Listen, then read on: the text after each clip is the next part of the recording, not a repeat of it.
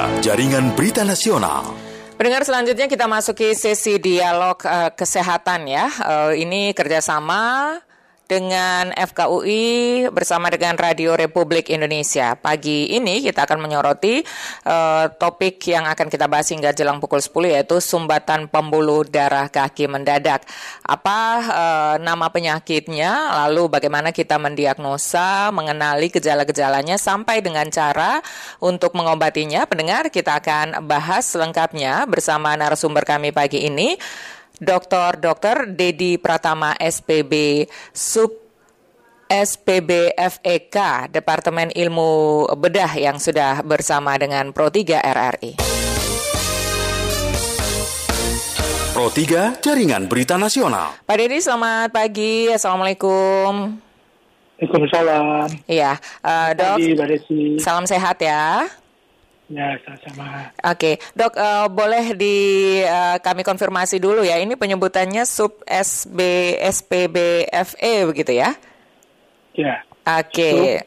Mm-hmm. Ya, ya, ya betul. Oke, baik. Ya, ini agar lebih familiar begitu ya. Uh, istilah-istilah ini mungkin agak kurang uh, familiar jadi, di masyarakat begitu.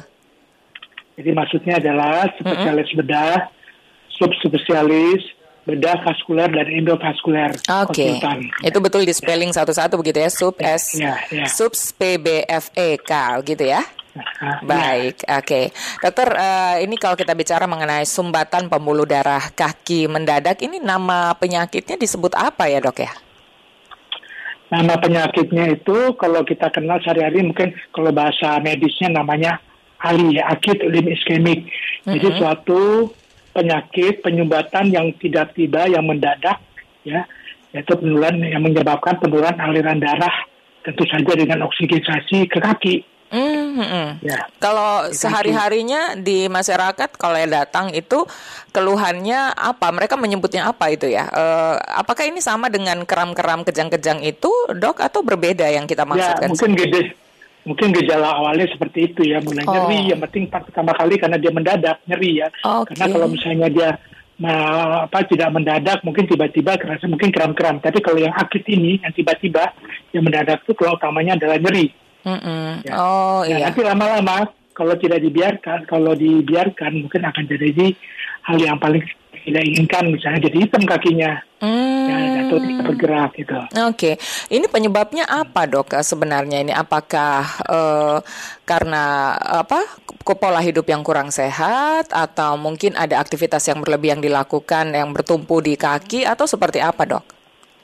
Ya, uh, jadi uh, penyebabnya itu ada macam-macam. Jadi kak, jadi daripada tadi penyebatan uh, penyakit paru, uh, penyakit kaki mendadak ini, mm-hmm. itu ada. Ya, biasanya paling banyak terdapat karena adanya sakit apa emboli ya. Emboli itu artinya ada benda asing atau ada bekuan darah yang jatuh ke bawah ke pembuluh darah tungkai, hmm.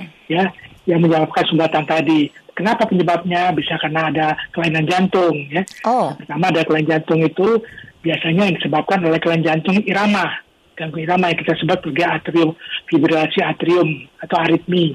Hmm. Biasanya kalau kita dengar mungkin kata dokternya, oh dia bunyi kalau jantung itu kan ada bunyi satu dan bunyi dua, dan uh-huh. jadi bunyi satu dan duanya itu tidak teratur ya. Namun dokter menyebutkan sebagai ada gangguan irama jantung. Oke. Okay. Ya. Yang kedua penyakit-penyakit lainnya dari jantung, misalnya penyakit uh, kelainan katup ya, biasanya dimulai pada anak-anak dan bisa juga terjadi pada uh, yang sudah dewasa kali uh-huh. persennya. Uh, uh-huh. Terus lain-lainnya ya seperti tadi sampaikan adalah kaitannya dengan pola hidup tadi ya, hmm. yang penyakit-penyakitnya, yang kaitannya dengan penyakit penyertanya pada orang yang bersangkutan, misalnya ada hipertensi, ada diabetes, ya ada hiperkolesterolemia misalnya, yang hmm. semuanya menyebabkan komplikasi ke pembuluh darah yang kita sebut sebagai aterosklerosis, hmm. ya, okay. nah, yang mengakibatkan penyempitan pembuluh darah. Dan penyebab lain juga karena biasanya pada penyakit tersebut dan pada orang tua mulai terjadi pengentalan pembuluh darah. Hmm. Ya. Yang okay. lainnya misalnya merokok dan lain-lain dan lain-lain. Ya, jadi uh, ini penyebabnya bisa banyak begitu ya, bukan hanya banyak karena uh, aktivitas yang bertumpu pada kaki saja begitu, Dok. tidak. Ya. Mm-hmm. Gejala tadi sudah disampaikan uh, sedikit ya, yaitu uh, ya. nyeri, kemudian keram-keram. Nah, gejala lain mungkin nah. yang uh, terjadi itu dirasakan bisa seperti apa agar bisa dikenali ya oleh masyarakat, Dok? Gejalanya kita kenal sebagai enam P mesti ya. Ada mm. pain, nyeri ya. Pain itu nyeri ya, enam P, P-nya satu yang pertama adalah nyeri ya. Yang kedua adalah pulselessness. Pulselessness itu artinya uh, pembuluh darah kaki kita nggak teraba ya. Atau mungkin kalau orang awam kita buat, oh kakinya kok dingin. Kalau dibandingkan sama kaki sebelahnya atau kaki di atasnya gitu lebih dingin mm. ya. Dan juga peler ya, nah tidak ada parestesi seperti tadi sebutkan. Kalau sudah paralisis ya, paralisis artinya ototnya sudah udah kaku ya, itu udah komplikasi yang lebih lanjut ya. Dan juga ada polikilotermi, artinya seperti tadi juga ya, suhunya kakinya dingin ya dibandingkan dengan kaki sekitar, dan juga bukan pengaruh pada misalnya lagi uh, lagi diam di daerah ruangan ber-A C, bukan, tapi dia tetap aja dingin dimanapun kondisinya. Hmm, ya, gitu, jadi kira-kira, ya. Mau kondisinya seperti apa, kakinya tetap terasa dingin. dingin ya. Oh, itu pucat tadi ya. ya. Oke, ini perlu diwaspadai kalau sudah mendapat gejala-gejala seperti itu ya. Ya, ya. Oke, baik, uh, Dok, kita nanti undang pendengar juga ya untuk bisa bergabung bersama kita ngobrol tentang ini. Siapa tahu ada keluhan yang ingin disampaikan juga, Dok ya. Uh, kita jeda dulu sementara, ya. Nanti kita lanjutkan kembali dialog kesehatan kita. Silakan. Kilas Berita. Kilas Berita. Kementerian Perhubungan bekerja sama dengan stakeholder terkait akan mengalihkan kendaraan besar atau truk logistik dari pelabuhan penyeberangan Ketapang di Banyuwangi ke pelabuhan Jangkar Situbondo. Menteri Perhubungan Budi Karya Sumadi mengungkapkan, upaya ini dilakukan untuk mengantisipasi kepadatan arus balik di pelabuhan penyeberangan Ketapang. Pada kesempatan tersebut, Dirjen Perhubungan Darat Budi Setiadi juga menjelaskan, rekayasa lalin one way akan diterapkan mulai dari masuk ke Banyuwangi, tepatnya di jembatan Timpang, Wacuk Dodol dari Probolinggo menuju dermaga. Untuk diketahui, pada arus mudik tahun ini, pergerakan penumpang angkutan penyeberangan masih jadi yang tertinggi dibandingkan moda lainnya, yaitu sebanyak dua juta seratus lima puluh delapan ribu sembilan ratus empat puluh tujuh penumpang. Penye- pelabuhan penyeberangan Ketapang menjadi salah Salah satu pelabuhan terpadat bersama dengan Merak, Bakauheni, Gili Manuk, dan Karingau. Informasi lebih lengkap dan menarik lainnya dapat Anda akses di r r i dot co dot i d. Kilas Berita. Pro tiga, Jaringan Berita Nasional. Ya, kami juga masih bersama dengan Dokter Dedi ya, bersama dengan Pro tiga R R I, masih membahas tentang sumbatan pembuluh darah kaki yang mendadak. Ya, eh, tadi juga sudah kami bahas mengenai penyebabnya, lalu kita juga mengajak pendengar untuk bisa mengenali ciri-ciri atau gejala-gejala eh, dari sumbatan pembuluh darah kaki yang mendadak, tadi sudah sampaikan di Dokter Dedi. Nah, pendengar Anda yang ingin bergabung, line telepon sudah kami buka ya. Ya, dokter, eh, selain gejala-gejala yang perlu kita ketahui, penyebab sudah kita sampaikan juga. Bagaimana cara kita untuk mendeteksi uh, penyakit ya ketika kita sudah mengalami gejala-gejala seperti yang Dokter Dedi sampaikan tadi, Dok? Ya, artinya uh, kalau misalnya kalau kita tidak apa dari misalnya kalau kita sudah tahu ada apa misalnya uh, pasien mengeluh bahwa kakinya sakit mendadak tiba-tiba ya, terus saja nanti dokternya akan menanyakan apakah kaitannya penyakitnya menyeru, nyeri pada tiba-tiba itu ada ada kaitannya dengan penyakit yang tadi saya sampaikan ya.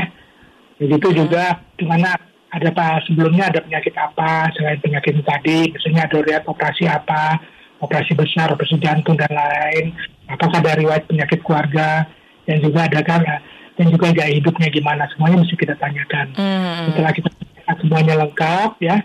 Dan yang penting adalah nyerinya itu sejak kapan, karena kalau yang disebutkan akut itu yang kaitannya dengan tata laksananya juga penanganannya dan juga hasil penanganannya itu um, ya biasanya dua minggu kita kasih patokan. Jadi hmm. di bawah dua minggu prognosisnya atau uh, hasilnya akan lebih baik dibandingkan sesudah Uh, sesudah dua minggu. Ya. Oke, okay, jadi kalau se- sudah merasakan gejala ini lebih dari dua minggu itu sa- artinya tandanya sudah harus ke dokter begitu ya? Oke. Okay. Nah, bukan sudah sudah terlambat mungkin. Jadi, oh, sudah terlambat jadi ya? Ini mungkin sebaiknya. Hmm. Jadi ini mungkin gitu. melakukan uh, pengobatan kalau ada gejala-gejala seperti tadi. Jadi secepatnya tadi harus di uh, apa disampaikan kepada dokter kalau mengalami gejala-gejala hmm. itu ya. Dokter ya, sebelum ya, terakhir ya. nanti uh, kita membahas ya. tentang pengobatan penyakit ini juga pencegahan yang perlu kita bahas. Kita sapa dulu hmm. pendengar boleh ya dok ya di menit-menit terakhir ya, ini. Ya.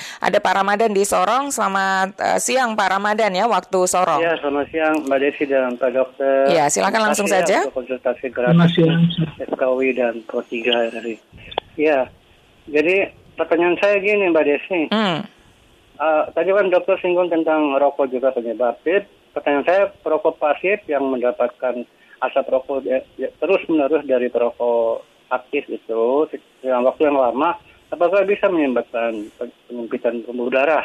Hmm. Yang kedua, obat-obatan juga Pak mempengaruhi seperti narkoba ataupun obat-obat yang keras yang tak memakai resep dokter gitu. Terima kasih. Oke, terima kasih Pak Ramadhan. Selamat pagi, selamat siang ke Sorongnya ada Pak Udin di Boyolali. Pak Udin, halo. Selamat pagi, assalamualaikum warahmatullahi wabarakatuh. Iya, silakan Pak Udin. Ya, Ibu Desi, Bapak Dokter Dedi, Departemen Ilmu Bedah. Ya. Mm-hmm. Uh, kaki saya yang kanan kadang beberapa kali gitu merasa ngerembang gitu, nah gitu, nah itu apakah bisa disebut dengan ada penyumbatan darah dok atau ada tanda-tanda stroke ringan gitu? Nah demikian minta penjelasannya dok, demikian terima kasih. Baik, terima kasih. Ya, waalaikumsalam, terima kasih Pak Udin di Boyolali. Silakan uh, Pak Dedi ini dijawab langsung Pak Ramadhan dan juga Pak Udin tadi. Ya.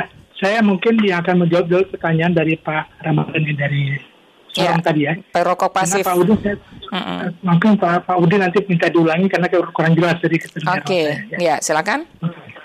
Silakan. Mengenai perokok, penyebab perokok pasif. Ya, jadi rokok itu seperti saya sampaikan tadi merupakan faktor risiko untuk terjadinya penyakit pembuluh darah perifer, baik itu akut maupun yang kronik ya, ya akut dan kronik.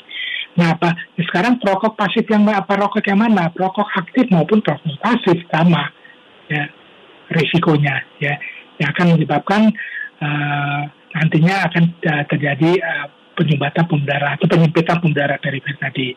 Nah, obat-obatan seperti narkoba pun, uh, iya bisa juga ya uh, kaitannya dengan reaksi inflamasi dan lain-lain tadi. Tapi kalau obat-obatan yang lain, atau obatnya anti nyeri, obat antibiotik dan lain-lain itu, itu kaitannya banyak kan kepada penyakit ginjal, gitu, bukan penyakit pembuluh darah. Demikian. Uh, Oke, okay. ya tadi Pak Udin uh, kalau ingin menyampaikan lagi melalui WhatsApp nanti akan kami teruskan kepada Pak Dedi ya. Uh, tadi sekilas juga saya dengarkan ini kaki kakinya terasa asam-asam begitu ya. Tapi karena jaringan agak terputus-putus ini ya Pak Udin. Uh, ya, kalau Pak Udin ingin agar agar tidak salah begitu ya solusi yang disampaikan oleh Pak Dedi. Uh, kami mohon izin Pak Dedi ya kalau misalnya Pak Udin nanti mengirimkan melalui WhatsApp Pro tiga akan kami teruskan ke Pak Dedi ya. Ya. Silakan. Baik, oke di terakhir ini Pak Dedi uh, untuk pencegahan penyakit ini apa yang bisa dilakukan oleh masyarakat? Ya tentu saja seperti ketika kaitkan dengan faktor-faktor risikonya tadi, yang tadi penyebabnya kalau untuk penyakit akut daripada penyumbatan pembuluh darah ini tadi penyakit jantung ya kira-kira hmm, kita hmm. kalau misalnya dia penyakitnya penyebabnya misalnya kelainan irama mungkin itu biasanya bukan kebanyakan bukan kaitannya dengan uh, pola hidup ya, tapi kebanyakan memang ada kelainan uh, didapat ya, bisa juga ya, kognitif atau didapat. Hmm. Nah, yang didapat mungkin kaitannya dengan pola hidup tadi. Terus juga kelainan uh, kelainan katupnya, mungkin kelainan katup mesti sudah sedini mungkin diketahui sehingga dapat diobati, dibawa ke dokter ya, ke dokter hmm. anak kalau ditemui pada waktu anak atau kalau bisa ditemukan di, uh, keluhannya dirasakan pada waktu mulai dewasa ke dokter jantung dewasa ya. Nah, untuk yang lainnya, yang trombus ya kan penyebabnya bisa emboli, bisa trombus. Yang kaitan dengan penyakit-penyakit metabolik tadi seperti diabetes, hipertensi, ya tentu saja kita mesti uh, memperbaiki pola hidup ya. Ya karena kalau misalnya diabetes itu kan banyak penyakit gula atau diabetes itu kan uh, banyak sekali kaitannya dengan gaya hidup dan pola hidup, makan dan lain-lainnya. Ya. Oke, okay, baik itu yang bisa di. Kalau bisa terkena harus uh, berobat, ya mungkin hmm. makan obat secara teratur, juga diet dan olahraga tentunya. Oke. Okay, juga baik. Hipertensi, dan hiperkolesterol. Baik. Dan kalau sudah merasakan gejala-gejala itu harus segera di, uh, ke dokter untuk uh, bisa disarankan bagaimana pengobatannya. Karena kalau kita ya. sampaikan uh, pengobatan di sini rasanya kurang pas karena tidak bisa digeneralisir ya untuk uh, semua uh, masalah masing-masing orang begitu dokter ya.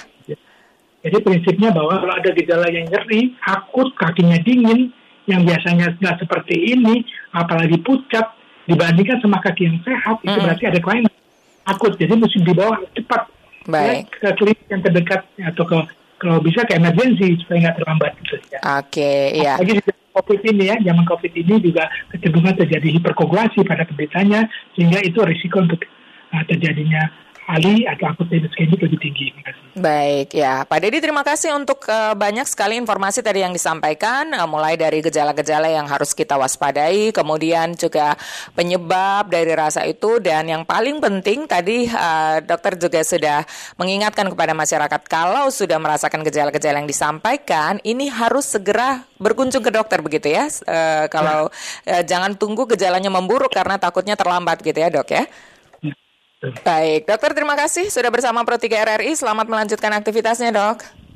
Ya, terima kasih kembali. Salam sehat selalu, dokter Dedi. Selamat pagi. Pagi. Ya, kita sudah mengenal uh, sumbatan pembuluh darah kaki mendadak. Tadi penyebab, kemudian gejala, dan kapan Anda harus berkunjung ke dokter. Tadi syaratnya adalah uh, kalau gejala ini sudah dirasakan, jangan menunda ya, harus segera uh, kunjungi uh, fasilitas kesehatan, bertemu dengan dokter untuk uh, memeriksakan uh, Anda sedang uh, menderita sakit apa begitu ya. Karena uh, masing-masing orang akan berbeda-beda gejalanya, penyebabnya, dan juga tentu saja pengobatannya.